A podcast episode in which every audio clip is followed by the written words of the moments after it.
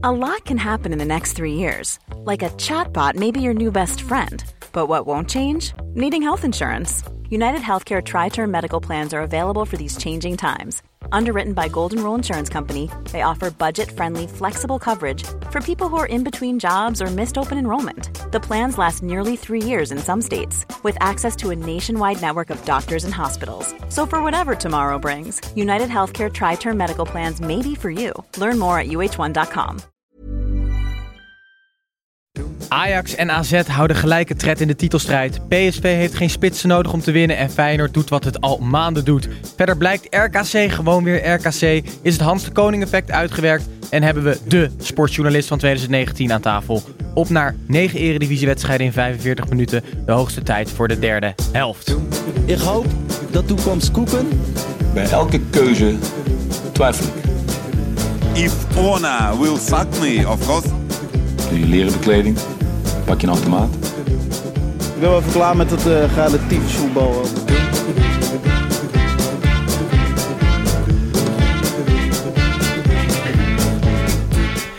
Hallo luisteraars, Titus hier. Ehm, ondanks het coronavirus in sneltreinvaart om zich heen grijpt, zitten wij hier gewoon op ongepaste afstand van elkaar.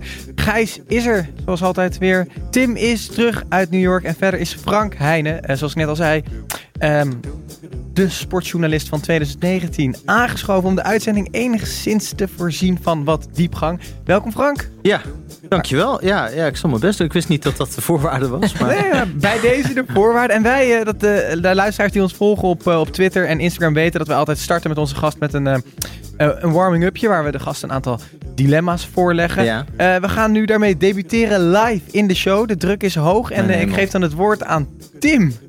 Ik ben ook echt zenuwachtig. Oké. Frank Heijnen, eh, warming upje. Je krijgt acht dilemma's. Je kiest er steeds één. Buiten de lijnen of binnen de lijnen? Buiten de lijnen. Voetbal of wielrennen? Wielrennen. Spreken of schrijven? Schrijven. Sebastian Deisler of Fabrizio Miccoli? Deisler. Vaste rubriek in RTL Boulevard of Hart van Nederland? Eh, eh, Hart van Nederland. Tom Egbers of Sjoerd van Ramshorst? Eh, We hebben maar één minuut, hè? Ja. Oh, sorry. Ja, eh, t- eh, Tom. Nog een boek schrijven over vergeten voetballers? Of een boek schrijven over vergeten groenten? Vergeten groente. Verkoopcijfers van je boek keer 2? Of lengte van je penis keer 2? Verkoopcijfer.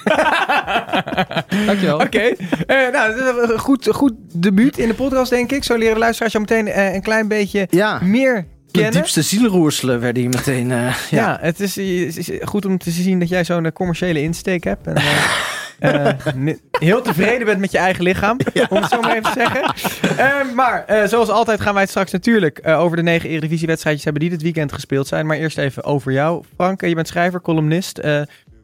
Volkskrant, Studio Voetbal, HP De Tijd, Hartgras. Ga zo maar door. Ja. Vervent twitteraar. Meerdere boeken op je naam, maar nu buiten de lijnen. Eh, zoals de ondertitel is, De Bijbel van Vergeten Voetballers. Jouw Ja. laatste boek. Ja. Daar ga jij op zoek naar voetballers die we eigenlijk allemaal vergeten zijn. Nou ja, in heel veel gevallen.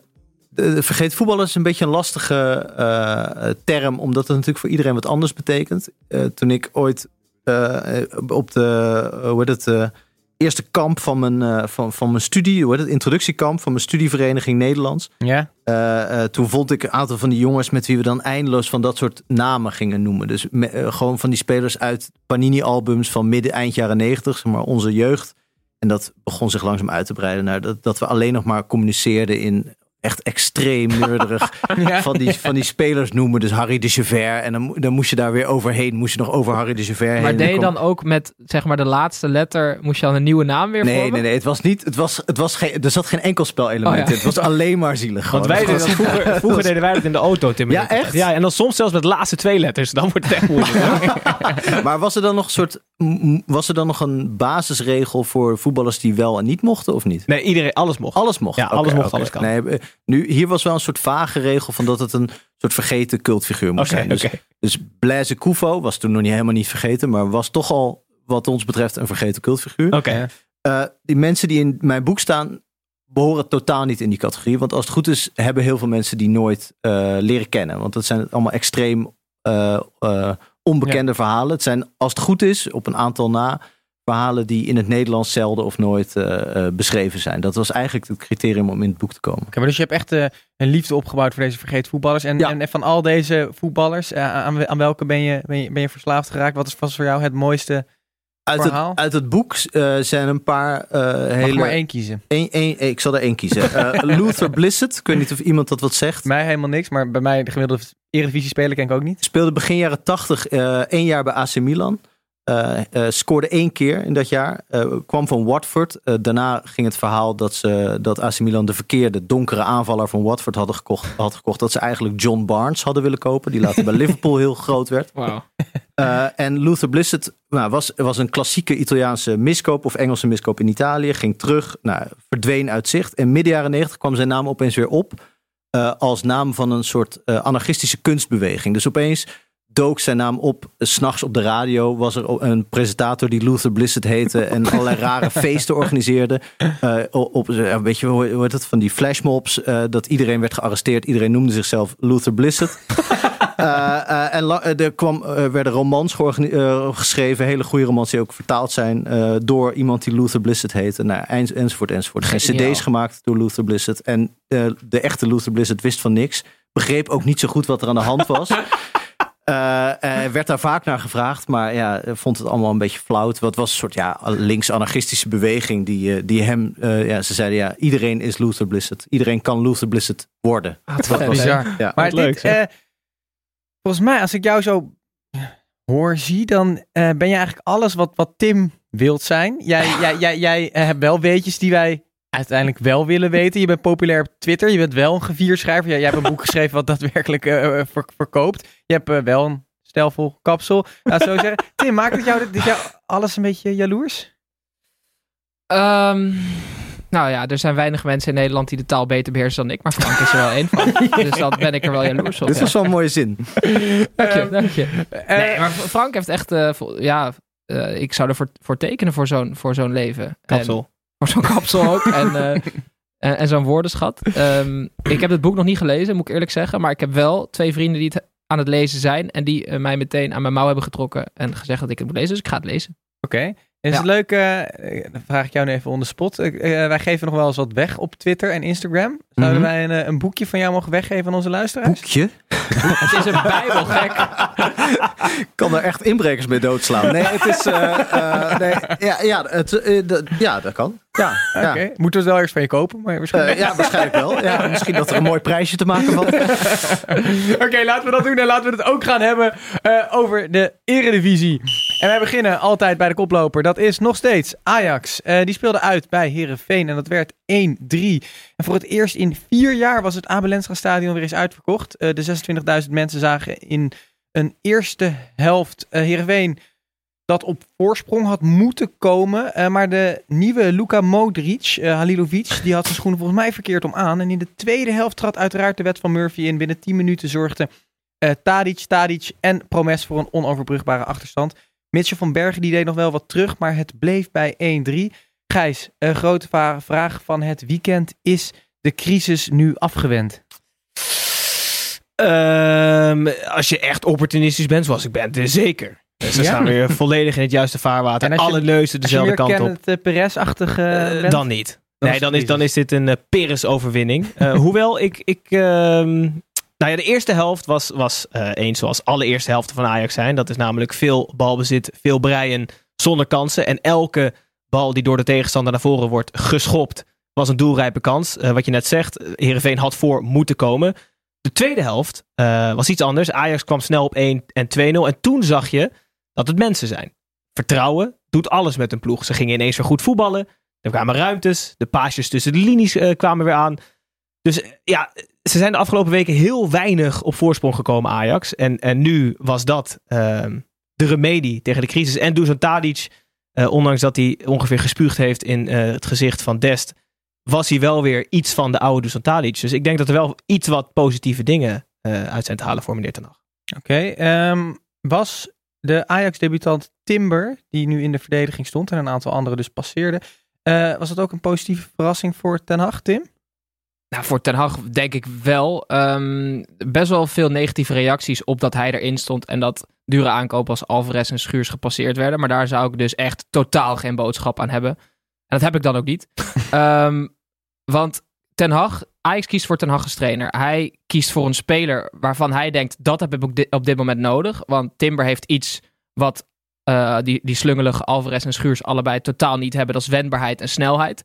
Ehm, ik vond dat hij het in een zo'n belangrijke uitwedstrijd uitstekend gedaan heeft. Hij kreeg na 12 minuten geel, eh, waarbij je kan denken, dan, dan eh, ga je heel onzeker spelen en dan ga je drie keer nadenken voordat je een actie maakt.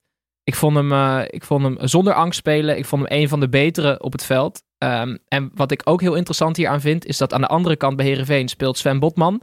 Die, zou, die heeft de tyfus erin, denk ik. Want die, gaat, die is nu met Ajax in gesprek over contract. Want die wil volgend jaar voor zijn kans gaan in Amsterdam. Ehm, en die ziet dat Alvarez en Schuurs eh, net niet helemaal lekker uit de verf komen. Centraal achterin rechts. Want Veldman komt misschien wel weer terug. Maar die, dan zal hij uiteindelijk toch wel weer een transfer maken, denk ik. Toch wel weer. Toch een uiteindelijke transfer maken. Maar ik, zie, ik vind, ik, Timber heeft veel potentie hoor. Ja, Ik vind, het- ik vind het leuk. Ja, misschien niet centraal achterin. Nee, maar het goed. Jij? Nou ja, ik, kijk, bij die Botman denk ik, nou ja, die, die, dacht toch, die dacht toch niet dat hij echt daadwerkelijk beter was dan Schuurs, of wel? Het is toch een beetje lood om oud Dat ijzer, weet of niet? ik niet hoor.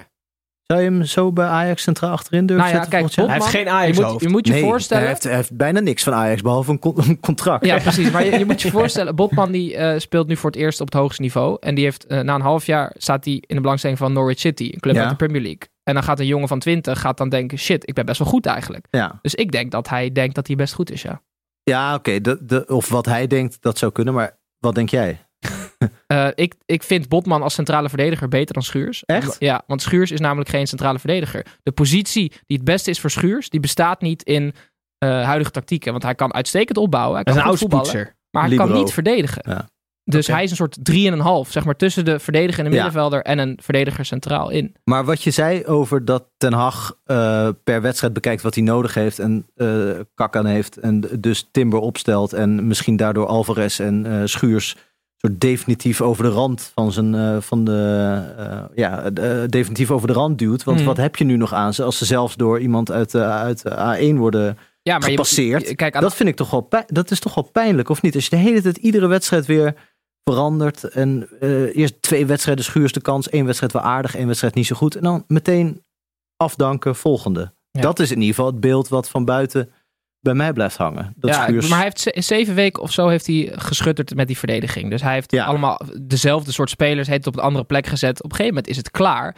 En wat ik bedoelde met, daar moet je geen boodschap aan hebben, is dat er heel veel mensen zeggen, er zit zoveel geld op de bank. oh, zo. Snap je? ja, Van, ze hebben voor ja. zoveel geld hebben ze de jongens eh, aangekocht. Ik vind dat geen argument. Nee, Als- sterker nog, want het andere argument is natuurlijk altijd van ze kopen zoveel spelers en Ja. daardoor komt de jeugd nooit door. Ja. En dat is natuurlijk mooi. Ik vind alleen het argument, zo dat ik inbreek, het argument dat hij zegt, ik bekijk het per wedstrijd, is inherent aan het feit dat hij nog niet zijn favoriete elf heeft op kunnen stellen. precies. Dus dat is ook een seizoen- zwaktebod. Ja, vorig Ja. seizoen koos hij nooit. Was altijd, waren het altijd dezelfde elf. Ja, maar jongens, is het een zwakte bot? nee, of geen zwakte door maar het komt gewoon, ja ook, maar ook door het, dus het gebrek aan kwaliteit. Dat hij, niet, hij, hij heeft gewoon niet zijn favoriete elf kunnen vinden, dus gaat hij maar per Die wedstrijd heeft hij kijken zeker van... wel gevonden. Dat was eh, met Veldman en Blind. En dan Martinez uit het middenveld met Van der Beek en Ziyech op het middenveld.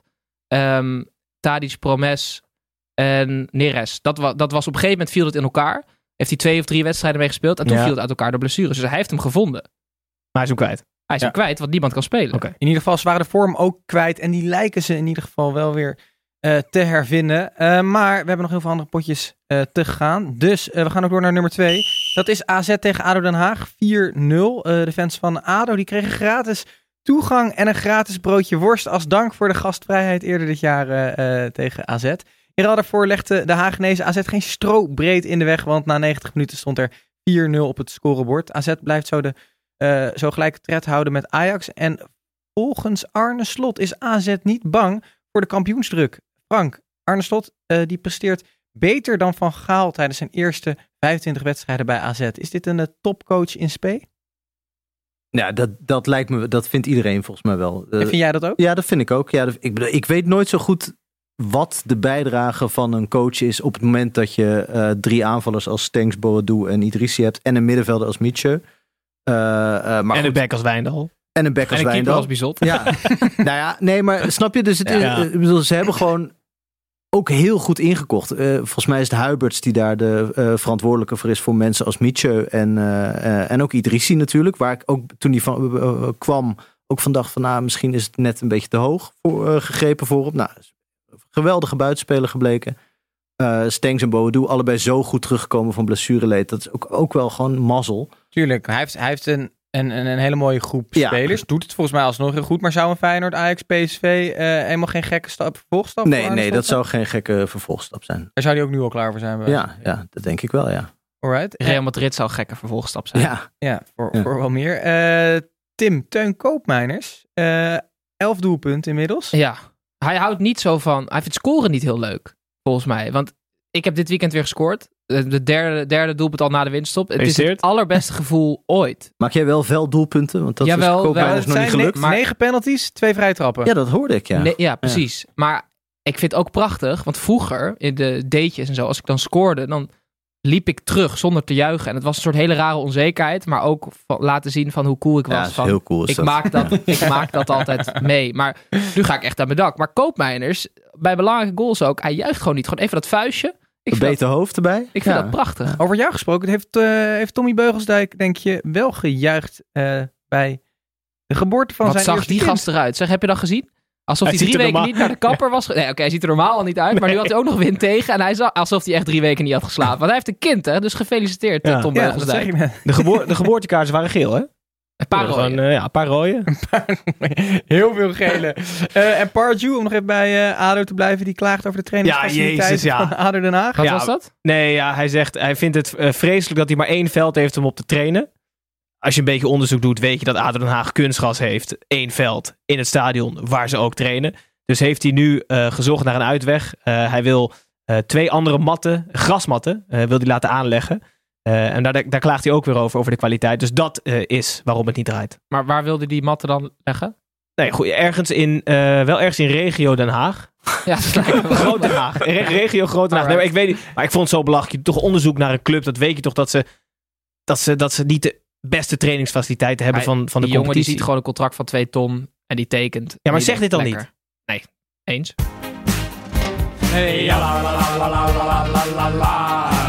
Wedstrijd van de week, van de week, wedstrijd van de week. Ja, wedstrijd van de week door onze luisteraars gekozen was Feyenoord tegen Willem II. Dat werd eh, 2-0. Eh, donderdag werd eh, Breda al vernederd eh, door Feyenoord. En nu was eh, Tilburg aan de beurt. Eh, vooraf was het verschil tussen beide ploegen drie punten. Op het veld was het verschil zeker in de eerste helft veel groter. Feyenoord trok eh, de lijn door. Ehm, want die speelde gewoon een hele eh, dominante, eh, leuke, goede eerste helft. Ehm, en terwijl ze die tweede helft eigenlijk niet heel goed speelden, eh, kregen ze wel nog een paar reuze kansen. Vooral Narsing en ook Bozeniek hielpen ze om zeep. Tim, jij wilde het even niet over Narsing en Bozeniek hebben, maar wel over Toornstra, geloof ik. Ik vind hem echt verschrikkelijk belangrijk voor Feyenoord. En ik zal uitleggen waarom. Hij is een speler die andere spelers vertrouwen geeft. Malasia is een back die zoekt eigenlijk sinds hij zijn debuut maakt al redelijk beetje onzekere speler. Af en toe uitschieters naar boven. Ehm, die heeft dit seizoen drie assists gegeven. Waarvan twee afgewerkt zijn door Toornstra. En twee verschrikkelijk slechte voorzetten waren. Ja. Utrecht uit en vandaag. Hij geeft echt een zaadbal. En Toornstra schiet hem met zijn verkeerde been. Schiet hij hem prachtig in de verre hoek. Uit mededogen met Malasia, denk Ja, nee, maar precies. Maar dan denkt Malasia, want ik weet zeker dat hij denkt, goede bal. Ja. Weet je wel? Ja, dus die denkt, drie assist. Ali Boussabon zei, fantastische bal van Malasia. Nou, dat is toch ongelooflijk. Ali Boezeband, fantastische eh, commentator. Ja, wat maar- is dat nou? Nee. Maar ma Malasia, eh, Haps, maar misschien laten we anders bij die verdediging blijven. Maar mag ik heel veel mijn verhaal van Toornstra afmaken? Feyenoord, graag, ehm, graag, graag. heel vind- Als ik vind Gijs het leuk. zegt graag, Ja, zeg, oké. dan laten we het doen. Want, dus hij geeft spelers vertrouwen. Omdat Malasia denkt, hey lekker, weer een assistje erbij. Ehm, goed. Ik denk dat het vertrouwen bij Toornstra, die heeft geen vat op hem. Want hij is een ervaren speler, 8, 29, misschien wel 30 jaar. Die heeft wel voor hetere vuur gestaan. Die had altijd een 7, misschien wel een 7,5. Ehm, dus als je een speler hebt die andere spelers beter maakt en zelf altijd constant presteert, dan vind ik je heel belangrijk voor een ploeg als Feyenoord nu. is hij ook. Dat was hem. keer op keer. Ja, nee, ik, ik ben het helemaal met je eens. Maar ik wilde, waarom ik net over Malasia begon. eh, en die verdediging van Feyenoord. Wat mij heel erg verbaast, Frank. Ik ben benieuwd wat jij ervan vindt. Is dat die verdediging nu, zeker de laatste weken, steeds beter en beter lijkt te staan. Eh, terwijl we dat misschien wel hadden verwacht aan het begin van het seizoen. Toen Stam daar coach was. En dat het nu lijkt alsof Dick dat eindelijk ehm, ja, uitgevogeld heeft. Maar- Senesi speelt top. Malasia speelt ook veel leuker de afgelopen tijd. Maar zou advocaat daar daadwerkelijk de hand in hebben? Of Weet is het niet. Ja, ik vraag het me af eigenlijk. Jij het trekt alle coaches in Nee, twijfel. nee, nee, gewoon. maar, nee, maar ik denk altijd bij coaches van wat is nou, wat is nou daadwerkelijk de... Kijk, ongetwijfeld zal, dat, dat zie je bij een aantal spelers, bij Kukchu zie je dat volgens mij heel erg, eh, dat er een soort van vertrouwen is van, van ik, ik sta er volgende week gewoon weer in en ik word op de juiste manier aangesproken door, door een... Maar dat, dat is veel meer een soort mental coaching. Zou, zou er echt tactisch iets veranderd zijn aan hoe die verdediging nu staat? Ik, ik, vraag, ik vraag me dat echt af. Ik bedoel, Senesi speelt gewoon veel beter. Daar, daar heeft advocaat toch niet daadwerkelijk de hand in. Dat, dat Senesi veel strakker dekt, beter kopt, aanvallend sterker Dat is. toch wel, dat is toch precies zijn baan om te zorgen dat spelers Nee, beter maar wat spelen? hij bedoelt is, eh, op technisch vlak heeft Ja. Advocaat daar weinig invloed op. Ik denk dat het echt een mentale kwestie Ja, is. precies. Nijboon heeft het al eerder gezegd. Hij is binnengekomen en heeft gewoon... Iedereen heeft du- duidelijkheid, dus Ja. weet waar hij aan toe is. Bijlo, sinds hij terug is van zijn blessure, ook veel beter. onherkenbaar goed. En dat komt ook omdat hij Vermeer naar eh, Galaxy heeft gestuurd. Want dan denkt Bijlo, hè, lekker weet je wel, hij vertrouwt op mij. Ja, duidelijke keuzes. Dus die, die, eh, dat, geldt voor, dat geldt eigenlijk voor het hele team. Ja. Ze weten gewoon, eh, ik speel. En blijkbaar is hij dan geen fan, hoorde ik van Bozeniek. Dat hij daar dan heel vaak kritisch op is. En dat Mhm. hij, maar over het algemeen zijn die spelers die meedoen, die weten gewoon, oké, de trainer staat achter me. En dat is iemand, iemand die me volgende week gewoon weer opstelt. Want een van die, een van die spelers die volgens mij eh, een, een, een, lading aan vertrouwen heeft gekregen is Berghuis. Ja. Een eh, luisteraar David, VVB 11, die wil eh, van ons weten of wij misschien wel Berghuis de beste speler in de eredivisie vinden op dit moment. Met Senesi samen. Ah, wie weet. Nou, ik vind die verdedigers serieus goed hoor. Ik vind, Nee, maar we hebben het, we hebben het zeker de laatste anderhalf Ja, jaar. Het veel ik Ber- ja. of het was Tadic. Eh, bij PSV hebben we ook nog een eh, aantal jongens gehad die enorm goed aan het ballen waren. Is dat nu misschien wel gewoon Berghuis Ja. in de afgelopen paar weken? Ik denk dat hij nu wel de beste is. Op dit moment wel, ja. Zo belangrijk voor de ploeg. Week in, week uit beslissend. Geen gekke Schwalbes dodelijke overtredingen. Wat hij vroeger natuurlijk wel in zijn spel had. Ehm, dus die gaat richting een EK-plek. Leuk voor hem. Frank, eens? Ja, ik denk dat hij ook wel de beste is op dit moment. Ik zou het echt wel eh, eigenlijk wel een beetje teleurstellend vinden als hij meegaat naar het EK. Terecht aan de ene kant, maar ook teleurstellend gewoon vanuit persoonlijk perspectief. Nee, ik vind hem gewoon, nee, ik vind hem gewoon eigenlijk eh, sympathiek? of, eh, niet super sympathiek in het veld. Ik bedoel, zo schat van een zoon en partner en vader zijn.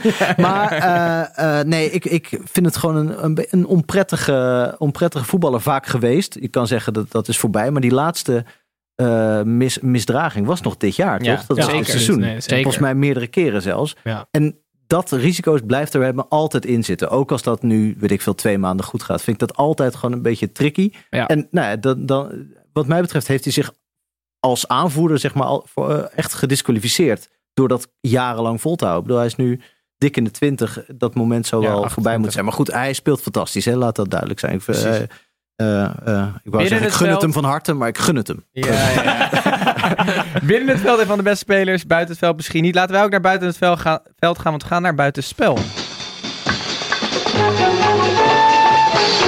Ja, eh, wat voor nieuwtjes hebben we deze week meegenomen? Om te beginnen bij Tim.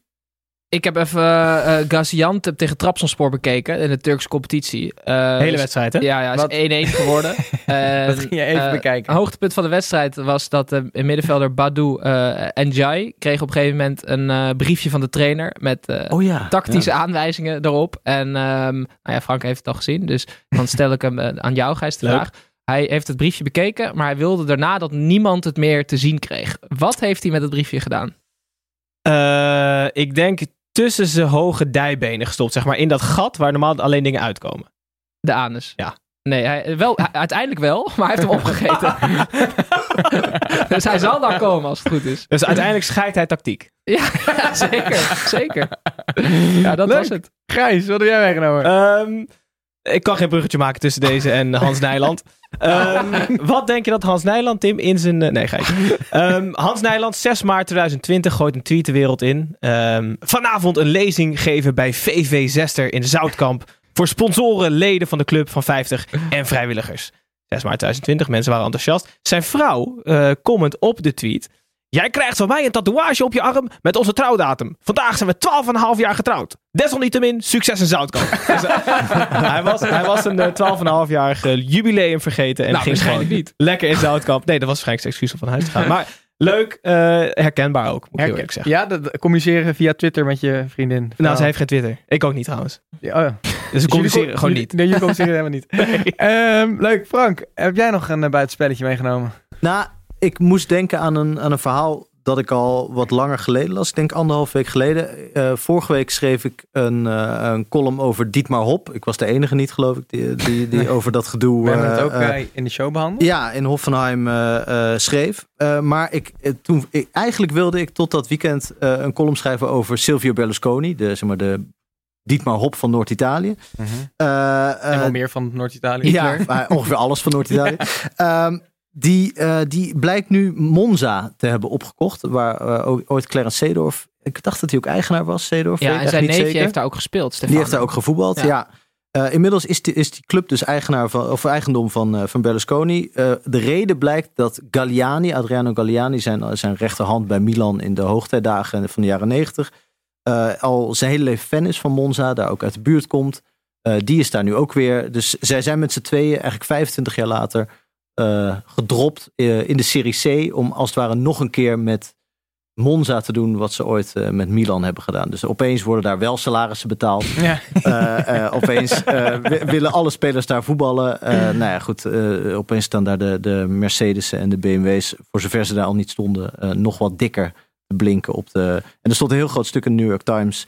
een reportage over hoe een dorpsclub. Nou ja, goed, dat, dat is de analogie met Hoffenheim natuurlijk.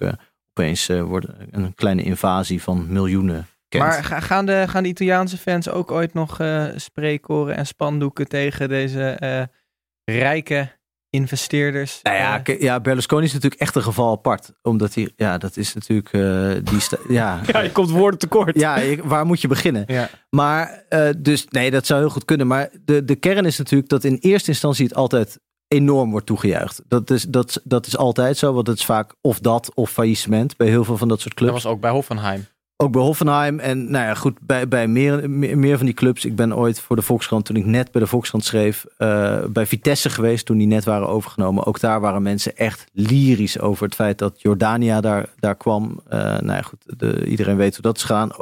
Maar goed, je kan zeggen, god, dat is, dat is een beetje een treurig verhaal. Het was dat of niet meer bestaan natuurlijk. Dus in principe eh, is Ja. die keuze heel logisch. Dus ja, ik- ja, ik weet het niet zo goed. Nou, misschien eh, leren we daar nog meer over als jij hier weer een eh, column over schrijft. Of een boek. Ja, ja. Een bijbel. Een bijbel, Hey, maar Mon- bijbel voor vergeten eigenaars. Monza mag dan niet naar de Serie A, denk ik. Ofwel wegens belangenverstrengeling uiteindelijk. Nee, maar zij zitten niet meer bij Milan, hè? Ze hebben geen belangen oh, zij zijn Milan. daar helemaal weg. Ja, Galliani ook? Eh, volgens mij hebben ze Oh, in ieder geval geen financiële Ah, belangen met Milan. Eh, of, eh, Milan is niet meer van, van Berlusconi. En Italië zijn wetten gemaakt om te breken. hè? Dus Ja, zeker. precies, om een beetje bij te buigen. Jongens, eh, wij gaan weer door naar het voetbal. FC Groningen tegen PSV, eh, de laatste wedstrijd van dit weekend. Dat werd eh, 0-1 en PSV die reisde zonder de jonge creatievelingen Gakpo en Iataren af naar het hoge noorden. De vervangers voorin die kregen precies nul schoten tussen de palen. Dus eh, was het niet verwonderlijk dat aanvoerder, stoomtrein en inmiddels ook goaltjesdief Denzel Dumfries weer van doorslaggevend belang was. Frank, eh, hoe zou jij Denzel Dumfries afstoppen? Eh, ik zou aan de kant gaan, geloof ik, eh, als hij aankomt. Nee, ja, eh, ik, ik, ik hoorde dat Danny Buis had gezegd dat hij speciaal iemand had opgesteld die, die hem heel goed kon afstoppen. Ja. Eh, met als gevolg dat Dumfries het enige doelpunt maakt.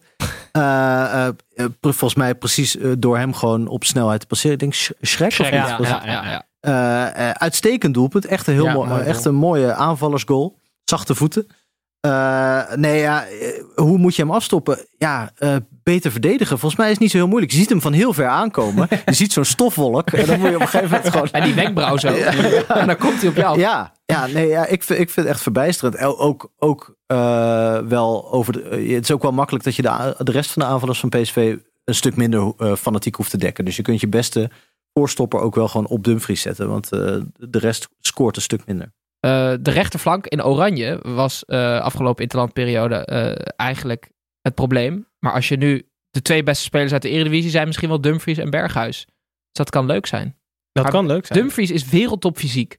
En zijn probleem was altijd, hij had geen zachte voetjes, Ja. wat je net zegt. Maar wat ik net zag, dat heb ik nog nooit van. Nou ja, dat zie je nu steeds vaker wel van hem. Dat hij gewoon technisch best wel veel geleerd heeft de afgelopen periode. En dat is heel interessant. Ehm, dus het is wachten op, op een topclub Europees die het aandurft. Ja, je, je hebt wel eens van die spelers die, eh, ik haat het cliché, laatbloeiers. Maar die, hij leert gewoon echt elke week nog bij. Hij wordt elke week nog gewoon aantoonbaar beter. En dan, ja, als hij 30 is, dan is het echt de allerbeste speler. Dan kan hij alles. Dan is hij op 10. Ja, staat hij bij Barça. Ja, Cafu, vrije rol.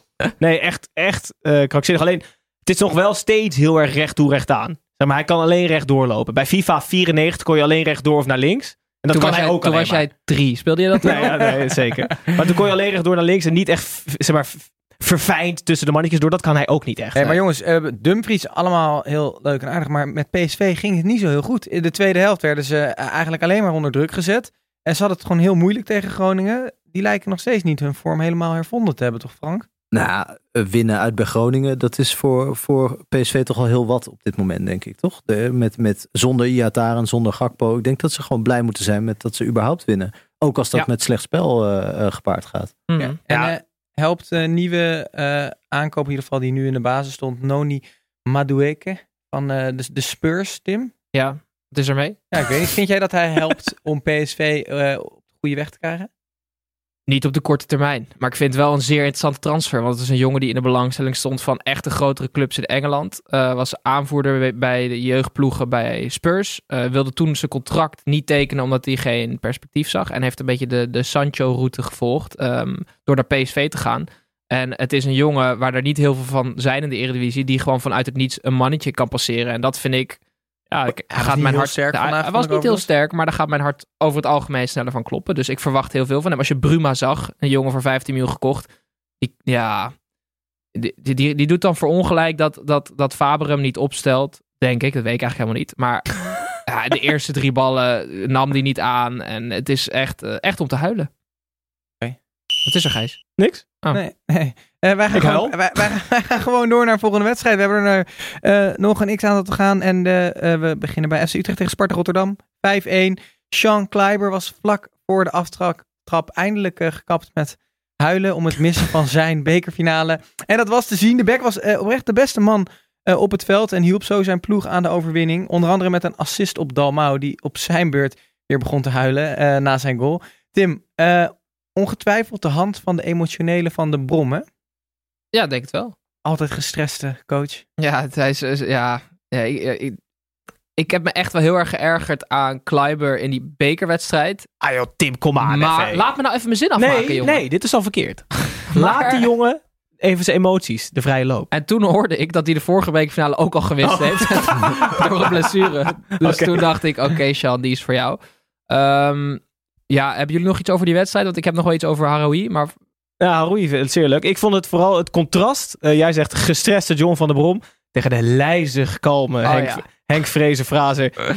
Echt twee tegenpolen op, op veel meer vlakken dan alleen emotie. Maar het was mooi om te zien dat toen de 4 of 5-1 tegen de touwen vloog bij Sparta. Zag je Henk Vrezer woest glimlachen. Dat zijn de engste. Hè? Dus hij, in die kleedkamer is er toch wat gebeurd jongen. Dat is... Ja. nou, we, we hadden het er ook over van... Als er een trainer een moord zou plegen, dan zou het... En je hebt dan alle 18 trainers op een Naast rij. Je elkaar. moet er één aanwijzen. Ja, dan is het 100%. Dick Dick Hees. Oké jongens, Vitesse tegen FC Twente. Eh, dat werd eh, 1-0. Volgens eh, de krant De Gelderlander zit de VAR Vitesse dit seizoen meer dwars dan mee. Eh, deze wedstrijd was dat in ieder geval niet het geval. J. Roy Grot die viel in en scoorde na een machtige solo en viel daarna weer uit. Zijn doelpunt was wel genoeg voor de drie punten. Eh Gijs, deze wedstrijd was ehm, al niet echt een lust voor het oog, maar de FC Twente supporters die kwamen al helemaal bedrogen uit hè? Nee, ja, V- Vitesse heeft natuurlijk moeite om het stadion vol te krijgen. Dus dan zou je denken, je geeft al die uitfans gratis kaartjes. Nou, die uitfans van Twente, ja, die hebben geen heerlijk avondje gehad. Het begon zo. Eh, ze moesten een buscombi nemen. Zijn mensen al geen fan van. Toen kregen ze, ehm, eh, dan krijg je halverwege, kregen ze op de A50 kregen ze hun eh, wedstrijdticket. Nou, na het ontvangen van het ticket stonden in de reglementen, dat, jongens, dan mag er geen alcohol meer eh, genuttigd worden. De lampen moeten uit in de bus en geen harde muziek. Dus ja, je komt al binnen zonder sfeer eh, in Arnhem.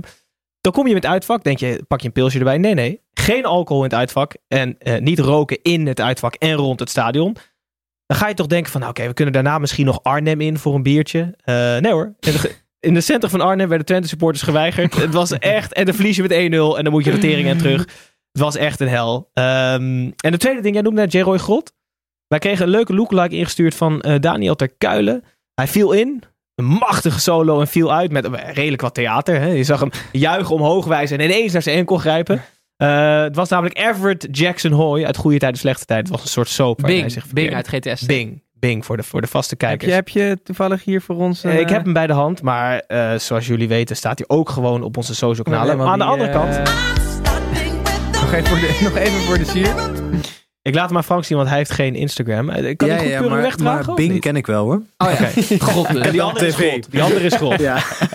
Nee, maar jij hebt, want je hebt geen Instagram, maar ook geen smartphone. Ik heb geen smartphone. Ik wil dat wel even genoemd hebben. Ja. Ik vind dat fascinerend. Moet ik ook nog, moet ik mijn Ja, bewa- maar het fascinerendste vind ik dat je het nooit hebt gehad. Dus je bent niet afgestapt van een smartphone. Nee, je hebt nee, gewoon vanaf nee. het begin al gezien dat het meer Ik ben kwaad bij dan voorbaat begonnen met afkicken ervan, zou je kunnen Ja. zeggen. Ja. Maar dat was omdat je de prikkels van een, eh, van een eh, ja, zoveel social media apps Ja, dat is allemaal een beetje aanstellerij en eh, eh, onzin misschien. Maar dat is, dat is wel de reden. Ik bedoel, ik, ik vertrouw mezelf er gewoon niet mee. Met, eh, met de hele dag zo'n ding met alle afleiding in, in mijn zak.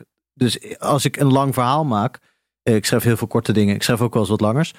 Eh, dat, dat boek is, is, wa- waar we het net over hadden, is behoorlijk dik. Ik denk echt niet dat dat er was gekomen als ik voortdurend eh, alle apps van de voetbalteams waar ik in zit had moeten, moeten bijhouden. Was het er over vijf jaar misschien net geweest. Ja, was het over vijf jaar net geweest. Misschien, ja, dan was ik pas begonnen met schrijven als ik was gestopt met voetballen en mijn sociale leven gewoon wat gekalmeerd was. Maar wij hebben ook één iemand in de ploeg zonder eh, smartphone. Ja. En dan is er altijd één de iemand... melaatse. Ja, van die, moet dan de verantwoordelijkheid op zich nemen om diegene Ja. te laten weten hoe laat je moet verzamelen. Dat is Ja. best een ding nog. Nee, dat, is- dat is, dus ze moet al, al- ik krijg altijd apart een sms'je van. Ja, trouwens, eh, eh, je bent er wel morgen. Weet je wel. Of we, we hebben een weekendje naar Brugge geboekt. Is ook wel eens gebeurd. Ja, kun je dan eigenlijk wel? Of we zitten in Brugge, Ja. waar ben jij? Nee, laten dit- wij dit- een, eh, gebeurt een beetje gaan. Ik heb een weetje, niemand wil het weten. Ja, ik heb een weetje. Ja, la la la la la. Dit is eh, trouwens echt een bizarre brug, naar mijn weetje. Eh, het gaat namelijk over eh, een voetballer eh, die vrijgezel is, Ja. er goed uitziet. Ja. En zo goed in de markt ligt dat hij eh, om al dat vrouwelijk schoon te woord te kunnen staan en warm te kunnen houden, twee telefoons heeft. Oh, ik dacht als secretaresse. Misschien. Het gaat om eh, Paul Kwasten, de linksback van RKC Waalwijk. Die heeft twee telefoons. Hoe weet je En dat dit? zijn wel smartphones. Dat eh, kan ik niet helemaal uitleggen. En die heeft er dus eentje voor al zijn vriendinnen.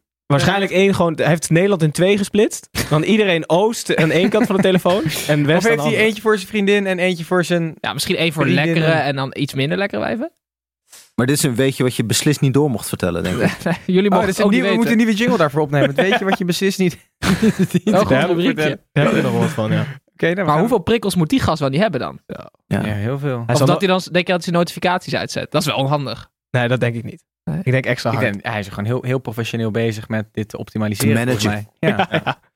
Oké jongens, eh, laten wij gewoon het weer over voetbal gaan hebben. Eh, Heracles Almelo, dat speelde thuis tegen RKC Waalwijk, werd 4-2. Na de overwinning van vorige week stond RKC na een half uur plots met 0-2 voor in Almelo. Direct daarna bevestigden de Waalwijkers Tim's standpunt dat ze heel graag willen degraderen. Want binnen vier minuten stond het weer gelijk. Grote man aan de kant van Heracles was Mauro Junior. Met een hat-trick eh, a- aan assist. Kleine man aan de kant van Heracles, dat was Dessers, die een pingel miste. Eh Dessers dus geen goal, maar wel een oproep voor Nigeria. Eh, nou, we hebben het over Dessers. Kom er maar in, Tim. The floor is yours. Nou ja, ik, ik wil... Wat vind jij van Dessers, Frank? Nou, die penalty eh, was top, hè? Ja. Nee, nee, ja. Ik, het, e- het eerste wat ik, wat ik altijd bij Dessers denk, los van die 15 goals waar die nu op staat, geloof Ja. ik, eh, is dat het volgens mij echt een hele leuke eh, gast is. Mhm. Iedereen Eh, tegen ja. ons. Ja, Ja, maar wacht, ik ga mijn vraag herformuleren. Wat vind je van de voetballer Dessers? Ja. nou, eh, ik denk niet dat hij in een andere Europese competitie het zo, zo, zo goed zou doen, inclusief de Belgische competitie. Dus, En de Noorse. nee, ja, nee, nee, dus ik, ik zie wel, ja, nee, ja, goed, wat vind ik ervan? Hij, het is toch voor Heracles een prima, prima spits, of niet? Zeker. Ja, ja, en ook meer, meer niet, denk ik. Want ik heb hem wel eens bij Utrecht gezien. Eh, dat was niet per se om over naar huis te schrijven altijd. Nee. Dus, Hele maar, aardige maar gasten. hij, hij wordt wel opgeroepen door Hele. Ja, hij gaat eh, veel speelminuten maken, denk ik ook. Want ik heb op transfermarkt.nl de selectie erbij gepakt. En even alle aanvallers op een rijtje gezet qua waarde. Eh Dessers eh, 3 miljoen. euro waard. Moses Simon 4,5 miljoen. Samuel Kalou eh 10. Moussa 10. eh Ianacho 12. eh Chukwueze 30. Oshiman 30. En Iwobi 32. Maar ik las een stuk over hoe dat transfermarkt nu precies in elkaar zit. Sto- Stond in het nieuwsblad, volgens mij, de Belgische krant. Hm. Dat is, dat is ook een, raar, een rare club. Die Hoe gaat dat dan? Ja, nee, die zitten dan ergens in een van de enorme gebouwen. Je moet, moet, het, is heel, het is heel ingewikkeld. Ze hebben er allerlei eh, eh, scouts die dan. eh, maar, maar er zijn dus ook allerlei makelaars die zich aanmelden en zeggen van ja, deze speler die hebben, hebben jullie wel wat laag ingeschat. Oh, ja? Ja, dus nee, je moet maar, je moet maar kijken. Dat, dat stuk lezen op nieuwsblad.be staat het ergens. Eh, wordt heel uitvoerig uitgelegd hoe dat allemaal werkt. Maar ik begreep er daarna nog steeds geen ene hol van eigenlijk. Welke, welke site eh, eh, gebruik jij vooral als naslagwerk voor dit soort rare feitjes? Is Transfermarkt iets wat je vaak bekijkt? Of Eh, oh, voor dit soort, eh, voor, voor, die eh, Ook voor je boek eh, bijvoorbeeld? waardes. Nee, nee, nee, want dat zijn vaak hele oude, die komen niet meer op transfermarkt voor. Toen, Ah, ja. toen bestond dat nog niet. Eh, die En moet jij zijn- naar Wikipedia. Eh, ja, ja, precies. Ja. Nee, ja, dat heb ik voornamelijk op. eh, daar heb ik echt eindeloos blogs en zo. Je hebt natuurlijk overal van die types die de nationale voetbalgeschiedenis van Uruguay heel erg gedetailleerd allemaal op een blog aan het Oh ja. bijhouden zijn. En op een gegeven moment had ik dat een beetje in kaart dat is over echt de hele vette wereld. onderzoeksjournalistiek. Ja, dat is Wel hardcore mooi. onderzoeksjournalistiek van, eh, vanuit mijn studentenkamer toen nog. Vet. Heerlijk.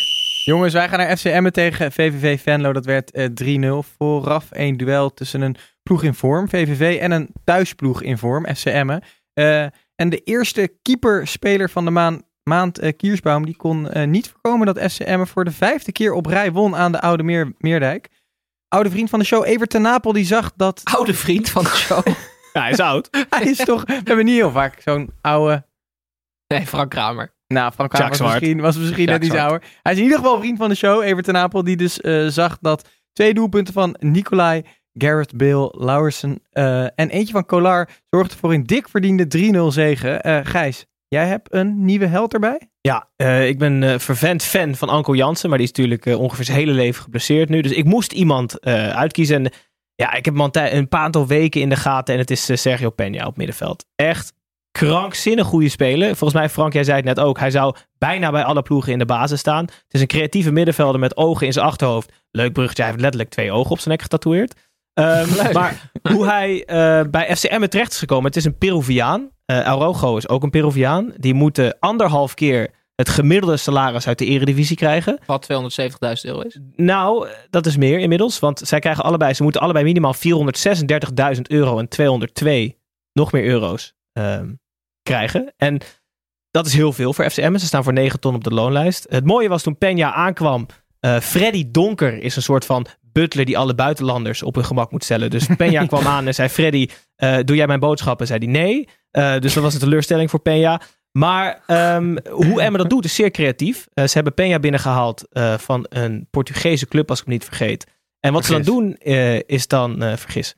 Ehm, wat ze dan doen is zeggen, hey, jullie betalen een deel van zijn salaris door, die Portugese club, en dan krijgen jullie een percentage van doorverkopen. Dus zij, zij eh, lossen die eh, loonlast zeer creatief op. En het is echt een geweldige speler. Ik keek even naar statistieken. Hij had vier doelpunten en drie assists, wat mij zeer tegenviel. Maar ik verdenk hem ervan dat hij heel veel voorassists heeft gegeven. Dus Sergio Peña is mijn nieuwe posterboy.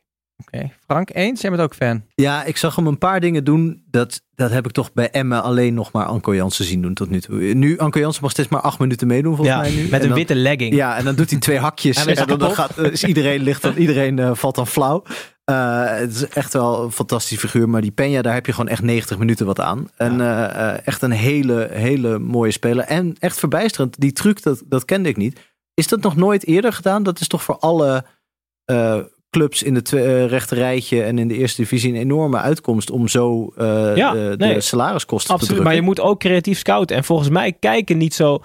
Ja, ik weet het ook eigenlijk niet. Ik, ik verzin ook maar wat. Maar eh, alles bij... Alles heb je dit helemaal verzonnen? Nee, nee, alles, er staat bij helemaal geen Freddy Donker. Alles, alles bij FCM Ja. is fantastisch. En gewoon is zeer creatief gescout. Dus ja, ja, geweldig Misschien trainer. geeft Daarvan- iedereen wel een tip durf die ik wel luistert. te zeggen dat die, dat die trainer heel veel invloed heeft. Dick. Lukien. Ja. Geen Eh, moordenaar, hè? Nee, nee, nee, als enige niet ongeveer. Nee. Geen moord. We houden in ieder geval Peña in de gaten. En we gaan naar de laatste wedstrijd van het weekend. Fortuna Sittard tegen PEC Zwolle 1-1. Een degradatiekraker van het zuiverste water in Sittard op de vrijdagavond. Nadat PEC vorige week drie punten overhield aan de allerlaatste minuut... was het dit keer de VAR en T die een belangrijk eh, punt voor PEC veilig stelde. Het blijft nu op doelsaldo boven Fortuna staan. Frank, is er een speler van een van deze twee ploegen die onder zijn niveau speelt? Nou, bij Fortuna niet, geloof ik. Nou, misschien Diemers. Diemers misschien. Die, waarvan er altijd wordt gezegd, oh ja, de bal moet naar Diemers, want die verzint iets. Dan denk ik, dat zegt ook wel... Deze wedstrijd ook weer hoor. Ja, ja, ja. Nu, nu had hij een schot, geloof ik, Ja. waar dan eh, in, de, in de rebound eh, uitgescoord werd. Eh, bij Zwolle spelen wel een paar. Met name Clement is een, is een goede speler. Jong- jonge vriend van de show. Ja, Mhm. oh, heeft hij hier gezeten? Ja. Ja. Eh, nee, die, die, die, ja, tegelijkertijd denk ik bij dat soort spelers, ja, waarom speel je dan niet bij een, bij een, eh, bij een team dat wat hoger, eh, wat hoger speelt? Wat echt. eh, Nou, ik vind, maar ik vind Clement wel pas later dit seizoen op gang komen. Ja. Hij was in het begin niet... maar zij, zij hebben best wel veel spelers waarvan ik denk, waarom spelen ze bij de nummer 15 of 16 uit de Eredivisie? Maar ja, als je was dat ook niet van het- helemaal de bedoeling. Nee, maar als je dat van het hele team moet zeggen, dan denk ik, nou, misschien staan ze dan ook wel op een goede plek. Ja. Ik heb wel een theorie over Pelle Clement. Ik denk dat hij de speler is die het meest de dupe gaat zijn van de twee degradatieplekken voor het eerst dit jaar. Omdat Peck normaal gesproken in de middenmoot speelt. Nu toevallig wat naar beneden gevallen is. En aan het eind van de competitie, we hebben het altijd gezegd, eh, de ploegen die een beetje eh, in nood komen, die gaan niet lekker voetballen. Eh, en Pelle Clement is bij uitstek een speler die dat heel goed kan. Dus op het moment dat hij als enige, in principe een van de weinige spelers die, die lekker kan ballen, misschien Ja. met Thomas Lam erbij, ehm, in, een, in een Nou. team als PEC speelt. En dit is de periode dat, eh, dat clubs transfers gaan voorbereiden. Ik denk dat Clement het wel voor zich, zag, voor zich ziet om aankomende zomer een stap omhoog te maken. Op het moment dat zij die wedstrijden niet blijven winnen, dan gaat dat echt niet makkelijker voor hem worden. Nou, ik ben het niet helemaal mee eens. Maar goed. We hebben geen tijd meer, denk ik. Ja, Hoezo ben je het niet mee altijd eens? Nee, nou ja, ik vind dat Clement wel kan vechten. Dat laat hij ook eh, vaak zien. Dat hij echt gewoon goed de duels aan kan. En ik, ik vind ook dat PEC meer leuke voetballers heeft dan alleen Pelle Clement en Thomas Lam. Ik vind Gustavo Hamer een aardige speler. Ik vind eh, Dennis Johnson geen aardige speler. maar ik vind dat ze echt wel meer spelers hebben dan alleen Clement en... ehm, Maar mijn, En Lam. Gijs, mijn punt is, Clement gedijt het best in een voetballende ploeg. nee, oké, maar zeg dat en dan. zij, ja, dat Wat, zou, wat zou een leuk leuke vervolgstap zijn voor Clement? Groningen. Gewoon, Heerenveen. Ja? Zou ik ook Kijk eens, zonder afgesproken. Oké. Nou, Ergens in het noorden in ieder geval. denk ik. gaan, we het, gaan, we het daarbij, ja. gaan we het daarbij laten. Jongens, we eindigen de uitzending altijd met wat fantalk. Dus zo ook eh, nu. Hallo fans, wie gaat er zinnen? Hier is Tom. Eh, Frank, om te Ik ben beginnen, vader geworden trouwens. Ja, Tommy. om te beginnen bij jou. eh, we, we hebben een vraag ingestuurd gekregen van jou wel bekend en ons zeker wel bekend Thomas Rijsman. Ja. Hij wil weten of je met je shirt in of uit je broek voetbalt. Ik zag die vraag voorbij komen. Ik be- Ik begreep echt niet wat hij bedoelt. Eh, eh, to- ik, heb wel eens, ik, heb wel, ja, ik begrijp wel letterlijk wat hij bedoelt, maar ik weet niet waarom hij het wil weten. Eh, nee, ik, ik heb wel eens met, met Thomas gevoetbald eh, in het hardgras eh, team. Ja. Eh, eh, en of ik dan mijn shirt. Nou, ik, ik weet niet of dit ooit een eh, onderwerp van gesprek is geweest tussen ons. Eh, eh, ik begin wil al. je het gewoon echt weten. Nou eh, oké, shirt uit de broek. Oké. Zo moeilijk was dat Ja. niet. En fietsen, shirt uit de broek of, of één pak? Eh, ja, altijd zo'n tijdritpak, weet Ja, je wel, waar je dan eh, eh, afgestroopt moet Ja, worden. en zo'n helm ook, zo'n lange helm. Ja. Achter, achterwiel dicht. Scheer jij je benen ook of niet? Nee, ik, ik fiets helemaal niet. Oh. Voor, voor auto. laten we dan weer snel over voetbal Nee, maar scheer jij je benen?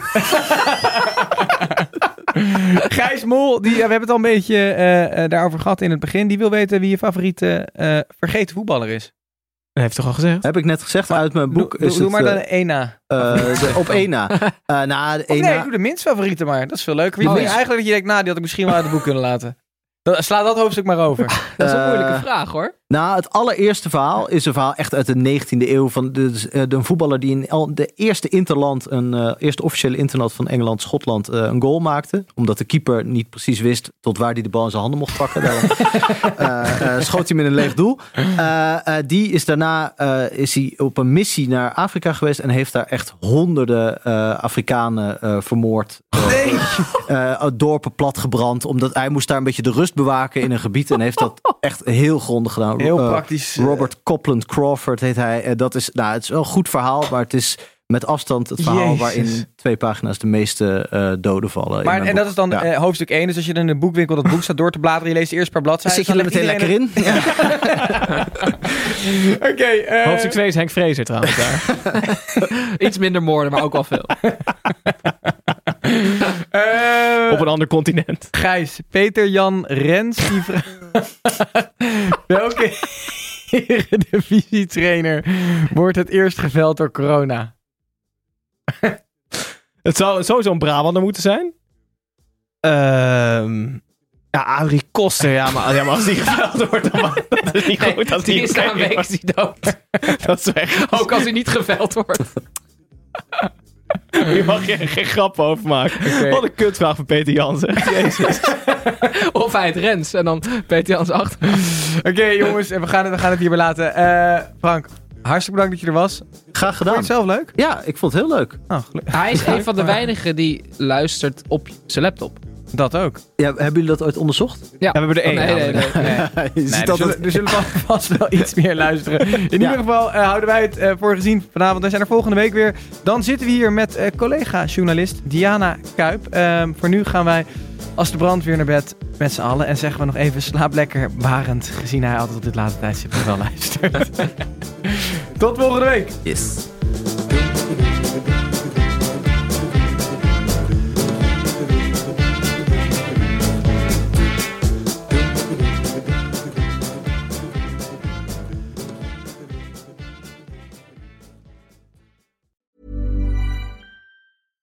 Hi, I'm Daniel, founder of Pretty Litter. Cats and cat owners deserve better than any old fashioned litter. That's why I teamed up with scientists and veterinarians to create Pretty Litter. Its innovative crystal formula has superior odor control and weighs up to 80% less than clay litter. Pretty Litter even monitors health by changing colors to help detect early signs of potential illness. It's the world's smartest kitty litter. Go to prettylitter.com and use code ACAST for 20% off your first order and a free cat toy. Terms and conditions apply. See site for details.